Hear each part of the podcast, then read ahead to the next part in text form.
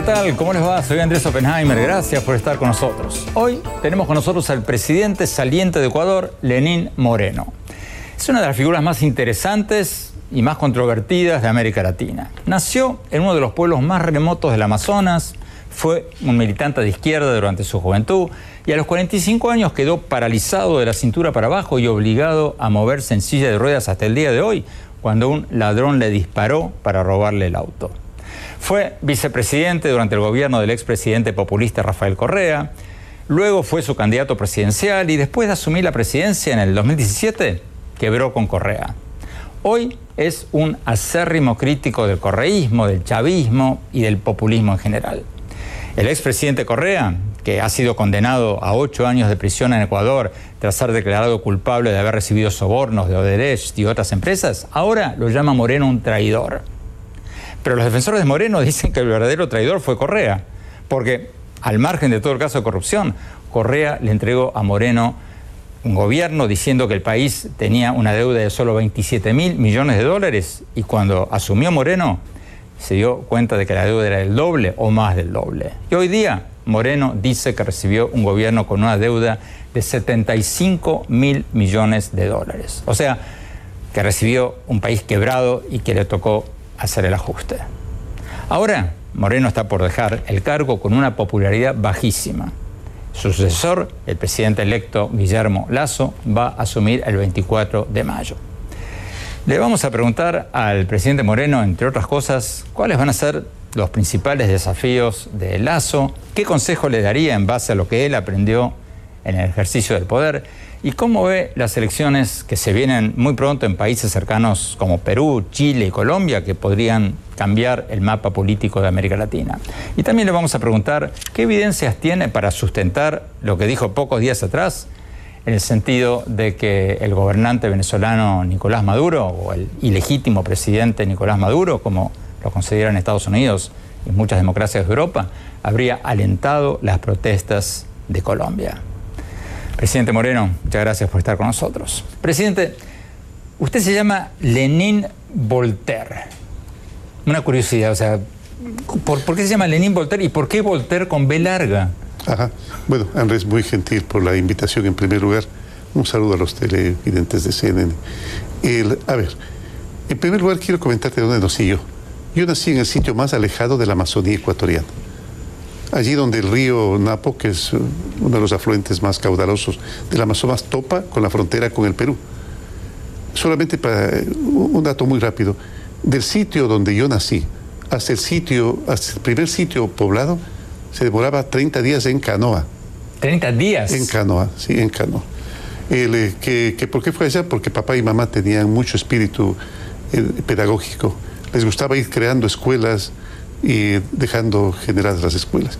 Y hasta que por fin se toparon con el, el, el último sitio del Ecuador, crearon la última escuela y me crearon de paso a mí también. ¿Y por qué lo llamaron bueno, Lenín Voltaire, Voltaire con B larga? Eh, eh, mamá principalmente era una persona que leía muchísimo, ella ya, ya falleció, leía muchísimo, le gustaba mucho leer a, a Voltaire.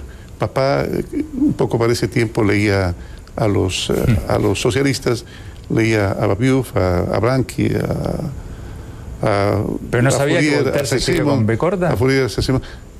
Sí, y yo eh, me registraba siempre en la escuela como Voltaire, eh, con B corta, con B dentirabial que nosotros llamamos. Es, lo que pasa es que como quedaba tan lejos el sitio donde podía yo obtener una partida de nacimiento, algún momento allá por el quinto curso necesité sacar mi cédula de identidad y mandé a ver El, la partida de nacimiento, pero se demoraban como veinte días para ese tiempo en volver. Entonces ya no tenía tiempo de mandar a corregir. Entonces, o sea, momento, se equivocó la persona sí, del registro civil. ¿Cómo no? Se equivocó. Puso una B larga, y ustedes no sí. tuvieron tiempo. De... Eh, mamá no podía haberse equivocado nunca porque eh, recuerdo muchos libros de Voltaire que tenía ella. Eh, inclusive recuerdo, era Jean-Marie Arouet, que era el, el Voltaire realmente, el, y, y el primer libro que me regaló es La doncella de Voltaire, precisamente. Presidente, antes de hablar de política, para quienes no lo conocen en el resto de América Latina, usted era un hombre deportista, tenista, eh, cinturón negro de karate, ¿puede ser? Eh, no, no, llegué hasta cinturón rojo de karate. Ok, eh, deportista... Me gustaba mucho nadar también, nadaba muy bien, además por los ríos de la Amazonía en los cuales uno acostumbra a nadar, y son ríos muy exigentes para atravesarlos. A los cuarenta y cinco años, cuarenta y cuatro, cuarenta y cinco sí. años, un ladrón trata de robarle el auto, le dispara, usted queda paralizado de la cintura para abajo. Pregunta, ¿usted se considera un discapacitado? Porque lo he escuchado decir en discursos hablando de los discapacitados, pero por ejemplo en Estados Unidos ya no se habla de discapacitados, se habla de personas con habilidades diferentes, Así personas es. con habilidades especiales. ¿Usted se considera un discapacitado? O, es que la dialéctica natural es bien eh, generosa, la dialéctica divina es bien generosa. Cuando alguna capacidad se nos resta, generalmente vienen y se potencializan otro tipo de, eh, de habilidades. Eh, está dentro de, la, de las potencialidades el ir adquiriendo nuevas habilidades, y eso sucede con todos. Absolutamente con todos, las personas que adquieren algún tipo de discapacidad. Realmente debería llamarse las personas con algún tipo de discapacidad. Que pero genera, pero, pero si usted esto... acepta, a usted no le molesta la palabra discapacidad. No, no, bajo ninguna circunstancia, porque todos los seres humanos tenemos alguna discapacidad. O, la, o nacemos con discapacidades, realmente esa es la verdad, porque de niño uno no tiene ningún tipo de habilidad y muy pocas potencialidades, sino la de sonreír y la de hacer reír a, a padre y madre, y hacia el final de nuestros días vamos adquiriendo nuevas discapacidades. Rápidamente, porque me están pidiendo Ajá. un primer corte, eh, ¿qué le cambió el hecho de no poder movilizarse físicamente como ah, antes? Eh, mentalmente, espiritualmente, muchísimo, porque cuando uno camina erguido, ve fundamentalmente para adelante y para arriba. Cuando uno está desplazándose en una silla de ruedas, aprende a ver para abajo, y lo digo en sentido figurado, Andrés.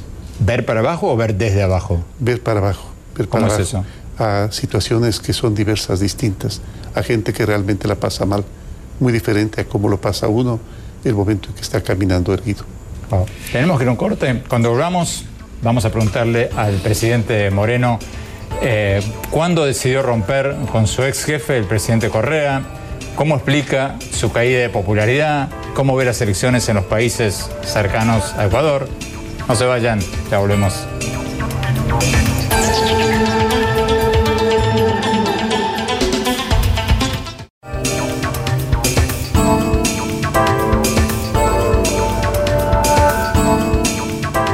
Seguimos con el presidente saliente de Ecuador, Lenín Moreno. Presidente, antes de preguntarle sobre las elecciones que se vienen ahora muy pronto en Chile, en Perú, en, en Colombia, eh, rápidamente, ¿en qué momento preciso decidió usted romper con su ex padrino político, si puedo llamarlo así, el, el expresidente Correa? ¿Qué, ¿Cuál fue la gota que rebasó el vaso? ¿Cuándo fue que usted dijo basta? Yo creo que fue al revés. Yo fue, fue al revés. Luego sí encontré los motivos por los cuales debía haber roto desde el primer momento, pero fue al revés. Desde el mismo momento en que yo daba el discurso de posesión, el presidente Correa abandonó la sala y empezó con agravios, insultos, que hacia mí jamás los había escuchado. En un lenguaje, perdónenme el término, de alcantarilla, se empezó a criticar absolutamente todo lo que había hecho. Unos meses antes, ocho meses aproximadamente antes, yo había mandado una comunicación, enviado una comunicación al movimiento, en lo cual manifestaba que no estaba de acuerdo de la forma como se administraba el país. No estaba de acuerdo con que nos habíamos alejado de organizaciones indígenas, gremiales, de mujeres, de ecologistas, etcétera, etcétera. Peleado con todo el mundo, decía que hay que restablecer el diálogo, en primer lugar. Que no estaba de acuerdo con la decisión de la Corte Constitucional y de la Asamblea, muy obsecuente al presidente, que había aceptado las reelecciones indefinidas. En esto creo que debemos coincidir con usted, Andrés. Las reelecciones indefinidas lastimosamente pervierten a la gente, las vuelven siniestros, capaces de cualquier cosa con tal de perpetuarse en el poder. Y además no conocía de los actos de corrupción. Algo siempre se oía, pero ellos siempre lo negaban. Pero Esa usted banda... estando ahí como vicepresidente... durante varios años, ¿no vio no, eso?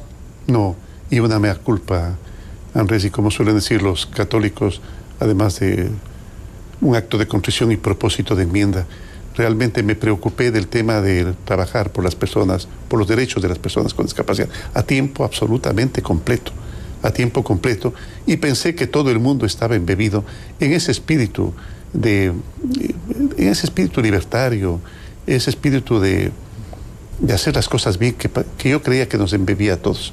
Pero no ha sido así, no ha sido así. Ha habido eh, un bien que para ellos era superior, por decir un bien superior, que era el de conservar el poder y el de, además, saquear el país. Bueno, vayamos al, al presente, o al presente, al presente lo, los casi actual. Acontecimientos casi recientes. La elección, la elección uh-huh. reciente que ganó el presidente electo Guillermo Lasso. ¿Hubo dinero de Venezuela en la campaña del candidato de Correa, de Arauz, o no? No tengo conocimiento, pero eh, sí la denuncia, que bastante bien fundamentada, de que el Ejército de Liberación Nacional estaba aportando a la campaña del señor Arauz. No tengo información al respecto, pero no lo dudo, Andrés. No lo dudo, porque realmente están en esa campaña desde hace largo rato. Cuando nosotros, cuando en el Ecuador se produjo un levantamiento indígena, rechazando pues la, eh, la eliminación de los subsidios que había sobre los combustibles, ese momento ellos se alinearon de manera inmediata, inclusive con algunos que se habían considerado para ellos sus enemigos más acérrimos. Nos asombró, nos asombró en una, una primera instancia, luego lo entendimos. Había dinero de afuera, había dinero del dinero que se robaron.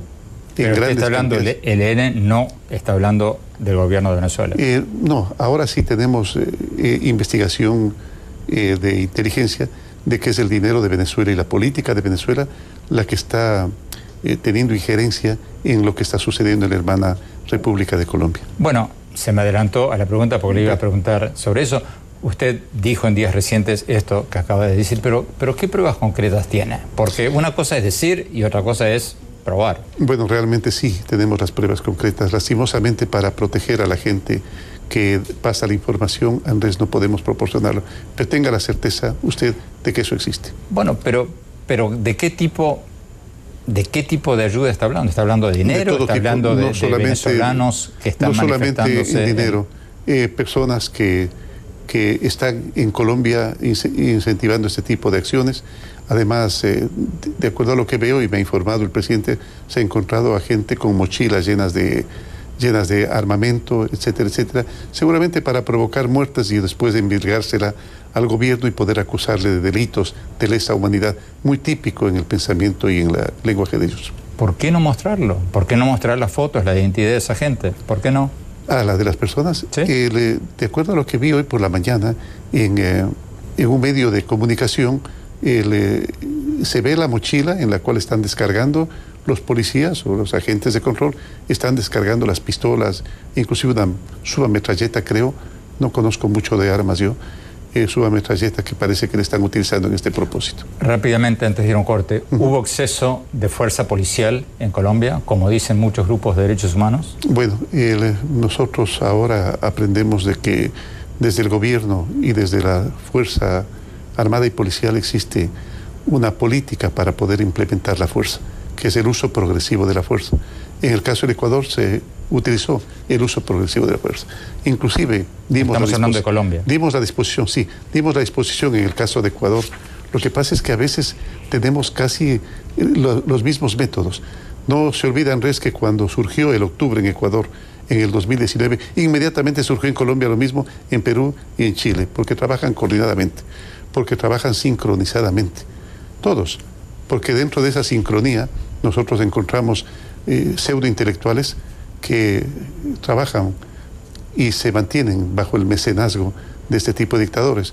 Recordemos lo que pasó con un, con un partido político en, eh, en, eh, en España, inclusive, sin irnos eh, bastante más lejos. Presidente, eh, o sea... políticos que trabajan en lo mismo, empresarios inclusive que se han enriquecido mediante la corrupción o que tienen algún interés futuro, que trabajan de manera coordinada. Yo en algún momento reclamé al presidente Piñera, al presidente Macri y al presidente Duque que nosotros también deberíamos tener para la democracia y para la libertad también mecanismos sincronizados y organizados. Nos están pidiendo un corte de hace rato. Vamos a un corte rápido, ya volvemos.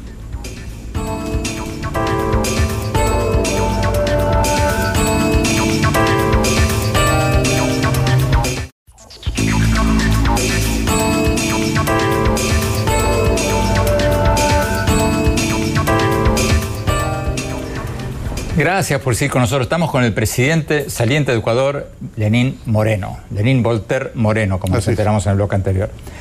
Presidente, eh, antes de pasar al tema de la pandemia y a su manejo de la pandemia, eh, en el bloque anterior hablamos de lo que usted dice fue una intromisión, un, una ayuda de Venezuela eh, en las protestas de Colombia. Eh, un funcionario ecuatoriano me dijo que había eh, pruebas de intromisión en temas de redes sociales, que Venezuela y el expresidente Correa tenían bancos de trolls, bancos de, de en Twitter, en Facebook, eh, granjas de desinformación eh, muy activas detrás de todas estas protestas. ¿Por qué no muestran las pruebas? ¿Por qué no nos dicen, miren esto? ¿Por qué se no... las hay, se las ha mostrado, Andrés, se las ha mostrado, se les ha comprobado. Inclusive se han identificado los sitios desde los cuales hacen este tipo de trabajo. Pero no nos olvidemos nosotros que eso no solamente se hace en Ecuador, se está haciendo en todo el mundo. Es un mecanismo, inclusive hay muchos negocios de este tipo en Rusia, en Argentina, en Venezuela, en, en México. Hay muchos negocios de este tipo que ofertan este tipo de actividad. Nosotros nos hemos resistido, no hemos querido aceptar el momento en que se nos ha ofertado, pero lo hacen, y lo hacen casi abiertamente. Hay buenos reportajes acerca, acerca del tema. El momento en que tú opinas eh, algo, inmediatamente viene un ejército de trolls que cae encima con... Eh, no con, sé. con no, eh, debe, debe también pasar, pasarle usted, Andrés. El, eh, todo el mundo lo conoce, todo el mundo lo sabe, en política todo el mundo sabe, inclusive quienes proveen este tipo de servicio, lastimosamente distorsionando aquello que fue cuando el CERN de, de Europa eh, descubrió prácticamente el Internet. El propósito era otro, que este sirva para comunicar buenas noticias, buenas entrevistas, buena música, el arte, el, motivación, etcétera, etcétera, etcétera. Lastimosamente se lo ha prostituido, pero yo creo que tarde o temprano la, las personas ya van empezando a dudar que la información esa es falsa y empiezan ya a discernir entre aquello que es verdadero y es falso. Presidente, hablemos de la actualidad, la pandemia. Uh-huh. Ecuador ha tenido un bastante mal desempeño en el tema de la pandemia, a juzgar por las mediciones internacionales. ¿Por qué Ecuador, bajo su gobierno, no logró vacunar tanta gente como Chile? Bueno, en primer lugar, quiero aclarar. Sí, tuvimos un mal desempeño en un inicio. Lastimosamente, por la gran cantidad de migrantes que tiene Ecuador en el exterior que viajaban, eh, tuvimos una gran incidencia en los contagios. Pero actualmente, por lo menos en decesos, qué pena hablar de mejores eh, índices en decesos, pero tenemos de los más bajos de Latinoamérica actualmente. Eh, de todo, e, e inclusive en vacunación vamos avanzando ya a pasos agigantados. Este tema de la pandemia ha sido nuevo para todo el mundo, Andrés, el, eh, y todos hemos iniciado un proceso pedagógico. En un inicio no sabíamos de dónde venía, exactamente dónde venía, no sabíamos si se curaba y cómo se curaba, y no sabíamos si iba a haber o no una vacuna. Y en este momento inclusive hay una diversidad extraordinaria de, de vacunas que, que apelan a diferentes circunstancias para poder solucionar a futuro el problema. Iniciamos mal, pero aprendimos, y aprendimos rápido, y en este momento vamos por buen camino. Presidente, ¿es cierto que todos los gobiernos del mundo, empezando por el de Estados Unidos, empezaron mal y dando manotazos porque nadie sabía realmente qué funcionaba en contra de este, de este virus? Pero en el caso suyo, usted lo critican por el caos, porque, por ejemplo, tuvo seis ministros de salud desde uh-huh. que empezó la, la pandemia. ¿No, no es eso una señal de, de mal manejo, de estilo caótico? Parece, de... Parecería, ¿no? Parecería, pero ¿quién lo creyera?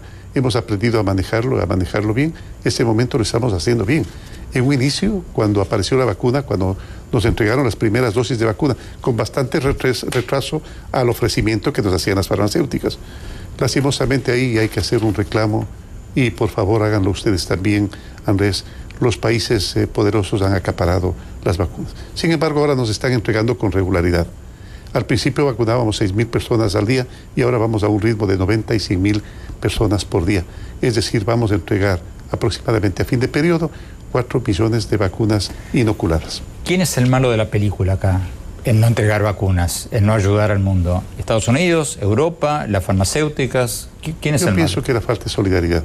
Y es, prob- es probable que eh, cierta incapacidad de producción y cierta incapacidad de manejar adecuadamente la logística.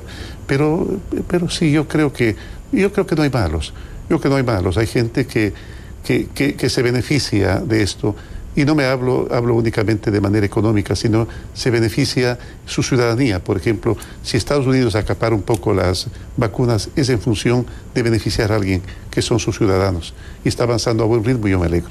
Presidente, antes de ir a un corte, que ya me están pidiendo, uh-huh. ¿cómo explica usted su baja popularidad? Un, una encuesta de Cedatos, usted cuando asumió tenía una popularidad enorme, ochenta y pico por ciento de popularidad. Ahora tiene una popularidad del... o la última encuesta de Cedatos del cuatro punto ocho por ciento no contra un noventa por ciento. No, no ¿Cómo es, lo explica? No es verdad y lo podemos comprobar muy fácilmente. Nosotros, la popularidad de este momento va entre el veinticinco y el treinta por ciento. No es una excelente popularidad, pero es bastante en preocupa? relación... Bajo ninguna circunstancia. ¿No? Siempre me ha preocupado, no... No, porque generalmente los que actuamos de manera correcta no es que somos muy populares. Platón decía que... que hay que buscar más lo correcto que lo popular, y yo estoy de, completamente de acuerdo con eso. Es por eso que jamás, desde el inicio, busqué la reelección, porque sabía precisamente que las decisiones que iba a tomar y los cambios que era necesario hacerlos, de repente no eran muy populares, que digamos. Yo admiro mucho el sistema eh, de algunos países europeos, en los cuales, como manifestaba Lao Tse, mientras menos presente esté el gobernante, mejor para, eh, mejor para como el pueblo. Como decía un amigo mío, mejor los países... para el futuro. Que más, que mejor andan son los que nadie sabe cómo sí, se llama su presidente, pero como, su, como Suiza. Pero ¿quién sabe cómo yo se viví en Suiza? Fui enviado especial de Naciones Unidas para el tema de discapacidad, del eh, enviado del eh, secretario general para ese tiempo, el doctor Ban Ki-moon. Estuve casi tres años allá y me asombraba ver que casi nadie conocía a los alcaldes, pero todo funcionaba como un reloj. Vamos a un corte. Cuando hablamos, le quiero preguntar cómo ve las próximas elecciones en Perú, en Chile y en Colombia. Ajá. No se vayan, ya volvemos.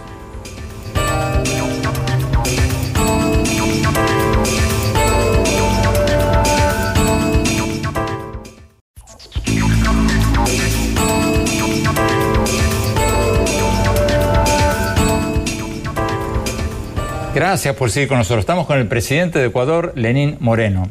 Presidente, hablemos un poco de las elecciones que se vienen en Perú. En Perú hay elecciones el seis de junio. Está adelante en las encuestas el candidato de izquierda, de izquierda radical, dicen algunos, de izquierda extrema, Pedro Castillo. Eh, sus contrincantes, Keiko Fujimori y compañía, dicen que sería un desastre si gana porque llevaría al país al chavismo, al comunismo, etcétera, etcétera. ¿Usted vio al candidato Castillo? ¿Le cree cuando dice que no es chavista? No, bajo ninguna circunstancia. No es, le cree. Es chavista y creo que tiene origen también en Sendero Luminoso. El, independientemente del respeto que debemos tener por las ideas de los demás, yo creo que eso lo único que va a traer es lo mismo que ha traído para el Perú, lo mismo que ha traído para Venezuela. Miseria, opresión, exilio, este éxodo, esta diáspora eh, no provocado porque nadie abandona la tierra amada por voluntad propia. Y eh, mire lo que ha pasado, cinco millones de venezolanos expulsados, que han aliviado, han aliviado al dictador de, de tener que proporcionarles educación, salud, alimentación, le han aliviado. Ah, se ha complicado un poco la situación para los países que hemos recibido esa diáspora, esa, esa, ese exilio involuntario, pero los hemos recibido con cariño, con, con el cariño que se merecen los hermanos del mundo, y de forma particular los queridos venezolanos. En el Perú va a ocurrir lo mismo que ha pasado en Ecuador. Se van a equiparar las oportunidades. En un comienzo el candidato, Cast... el candidato Arauz, el candidato del castrochavismo, del... empezó con aproximadamente catorce puntos, si mal no recuerdo, sobre el candidato eh, que pro... eh, Guillermo Lasso, que propicia la libertad y la democracia. Y, y yo decía a los compañeros, esto se va a igualar, esto se va a igualar. Y realmente no solo que se igualó, sino que Guillermo Lasso se fue con cinco puntos encima de Orlando. ¿Y usted cree? Es por eso, es por eso que digo yo que en las encuestas no hay que creer mucho. Generalmente tienen mucho interés detrás de... Hay mucho interés detrás de las encuestas. Y, y, y lo que suele pasar, alguien dice, pero al final las encuestas aciertan, claro, al final. ¿Por qué? Porque te dicen una, una cifra y luego te van entregando en cómodas cuotas semanales la verdad, hasta que al final coincide con la verdad. Entonces no hay que creer nunca a las encuestas cuando, cuando inician los procesos.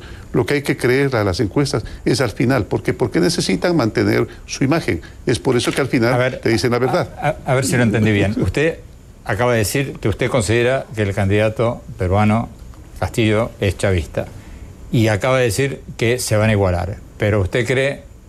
¿Que gana quién? Ah, no, no.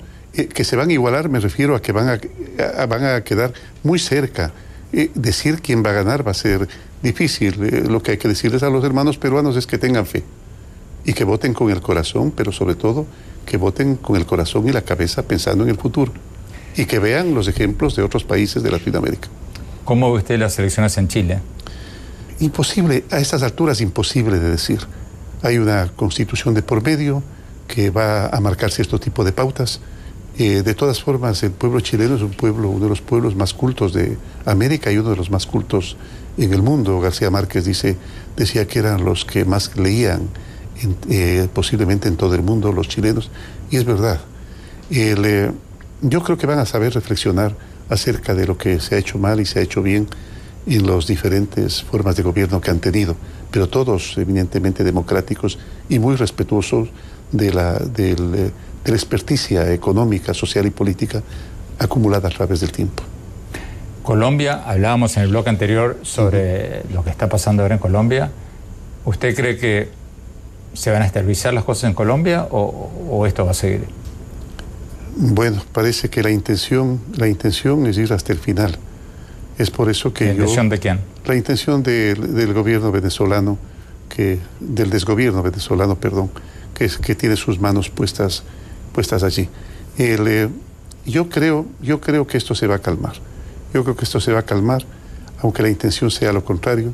El presidente Duque es un hombre muy inteligente, muy versado, es un excelente ser humano que sabrá solucionar el problema. Lo que sí hay que pedirle, creo que todos debemos hacerlo, los demócratas del mundo, y usted lo es, Andrés. Usted lo es, Andrés, es que, como usted suele decir, aquí hay que... Un libro que leí en suyo, suyo de Crear o Morir, ¿no? Crear, Crear o Morir, excelente, excelente. Muy, eh, muy prolífico en, idea, en, en incentivar la creatividad, la, la innovación. Yo creo que ahí hay que crear una nueva forma de comunicar las cosas a la ciudadanía. Presidente, tenemos que ir a un corte rápido. No se vayan, ya volvemos.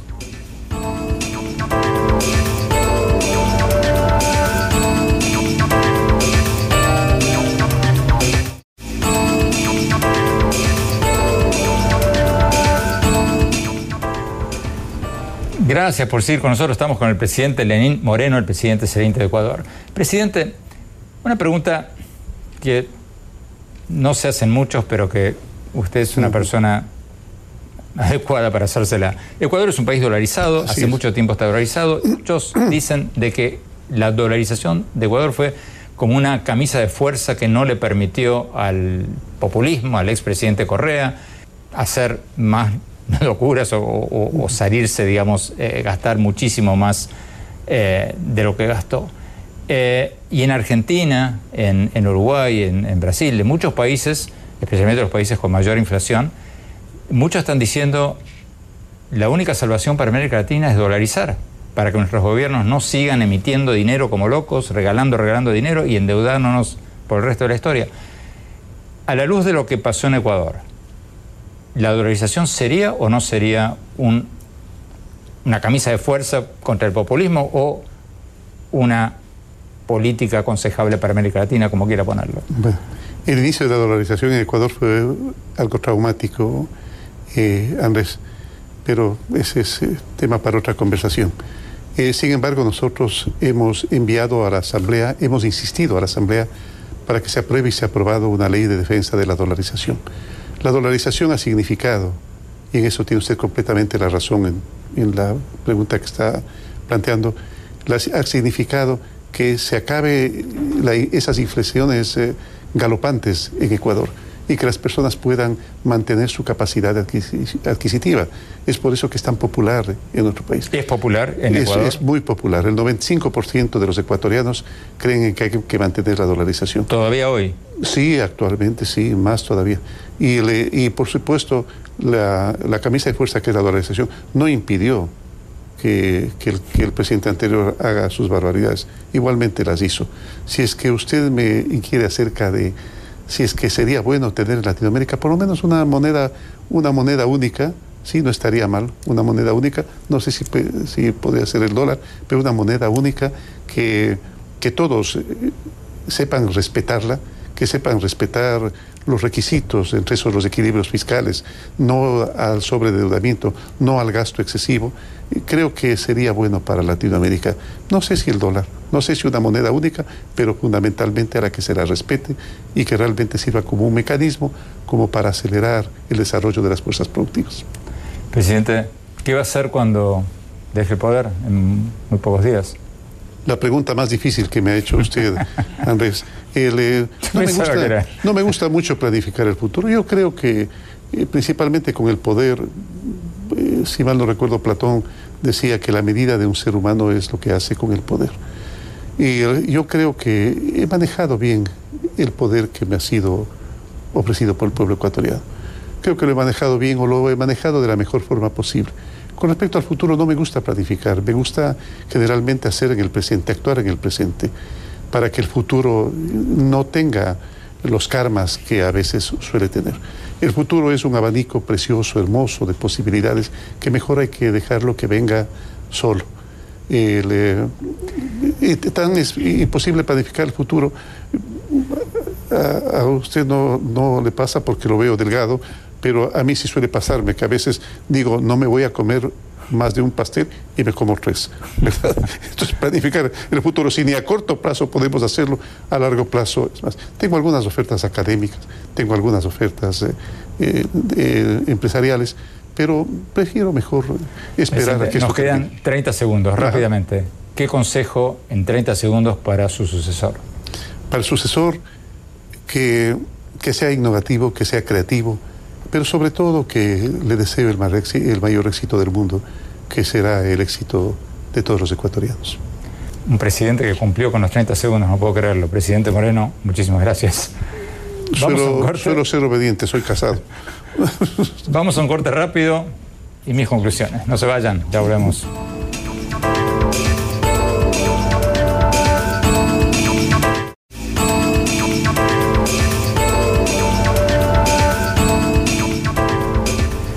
Muchas gracias por seguir con nosotros. Mi opinión sobre lo que nos dijo hoy el presidente saliente de Ecuador, Lenín Moreno, y sobre el caso de Ecuador y el legado del expresidente Rafael Correa, que ahora vive en Bélgica tras su condena a ocho años de prisión por haber sido hallado culpable de recibir sobornos de Odebrecht y otras empresas.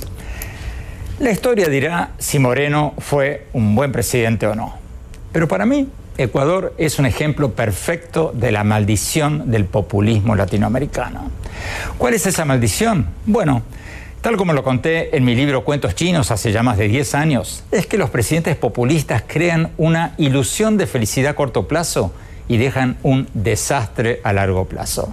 Lo que pasó en Ecuador es lo mismo que pasó en Argentina, en Brasil, en Bolivia, lo mismo que pasó en varios otros países latinoamericanos que se beneficiaron del auge de las materias primas en la década del dos mil diez. El expresidente Correa de Ecuador empezó sus diez años en el poder en el dos mil siete, cuando el precio del petróleo estaba a setenta y cinco dólares por barril. Y al poco tiempo, en el dos mil ocho, un año después, los precios del petróleo se habían disparado a ciento setenta dólares por barril. O sea, más del doble, mucho más que el doble. Entonces, Correa se benefició del mayor auge de la historia reciente de los precios del petróleo, que es el principal producto de exportación de su país. ¿Y qué hizo? Al igual que Chávez en Venezuela y muchos otros en otros países, desaprovecharon la mayor bonanza económica de la historia de sus países en mucho tiempo. En lugar de sentar las bases de un crecimiento a largo plazo y de una reducción de la pobreza a largo plazo, crearon una prosperidad pasajera. Dijeron que tenían un nuevo modelo económico más justo y solidario. Regalaron dinero a todos lados. Pan para hoy, hambre para mañana. Y en lugar de invertir en educación de calidad, en perfeccionamiento de maestros, en obras de infraestructura, en salud, en ahorrar en las buenas épocas para poder mantener los subsidios sociales en las, en las malas épocas, en las épocas de las vacas flacas, dilapidaron todo. Y en algunos casos robaron y cambiaron las constituciones de sus países para atornillarse en el poder. Y bueno, y después, cuando cayeron los precios del petróleo y otras materias primas, se pinchó el globo. Y sus sucesores tuvieron que heredar países quebrados. Entonces, la maldición del populismo en nuestros países es que es un círculo vicioso. Suben las materias primas y suben los populistas. Regalan, regalan, regalan, Y cuando se caen las materias primas, se caen los populistas, suben los presidentes responsables y tienen que empezar a pagar las cuentas. Y entonces vienen las protestas en las calles y los populistas le dicen a la gente, vieron, conmigo estabas mejor, conmigo te compraste el autito, conmigo te compraste el televisor. Claro que con ellos eh, la gente estaba mejor. Si yo me gano la lotería y me gasto todo en una noche de fiesta, y si, o si dejo de pagar mis deudas, claro que voy a estar mejor. Durante un día, durante dos días, durante tres días. Pero después no voy a tener para pagar el alquiler a fin de mes, ni para comer. Y ni hablar de mis hijos y mis nietos. Si tienen alguna duda de eso, miren lo que pasó en Venezuela. Venezuela, el país con mayores reservas mundiales de petróleo del mundo, que se benefició como nadie de la subida de los precios del petróleo durante los años del chavismo. Hoy día es uno de los países con mayores índices de pobreza de América Latina. Según la encuesta nacional de ENCOVI, hecha por la Universidad Católica Andrés Bello de Venezuela, casi un sesenta y cinco por ciento de los venezolanos viven en la pobreza. Escucharon bien, un sesenta y cinco por ciento, más que ningún otro país latinoamericano. Más de cinco punto cinco millones de venezolanos han emigrado del país en los últimos seis años, según la O E A. Esos son datos concretos, no son opiniones subjetivas. Los resultados del populismo están a la vista de todos. Hay que salir de ese círculo vicioso del populismo porque le ha hecho un daño enorme a nuestros países. Y si no aprendimos la lección, la historia se va a seguir repitiendo. Bueno, me dicen que se nos acabó el tiempo. Gracias por habernos acompañado. Los invito, como siempre, a visitar mi blog en la página de internet andres oppenheimer punto com. Ahí van a poder ver mi reciente entrevista con Bill Gates y mis recientes artículos del Miami Herald. Les recuerdo la dirección andres oppenheimer todo seguido punto com. Y síganme en mi Twitter, en mi Twitter arroba OppenheimerA, en mi página de Facebook Andrés Oppenheimer y en mi Instagram Andrés Oppenheimer Oficial. Gracias por habernos acompañado, cuídense mucho, hasta la semana próxima.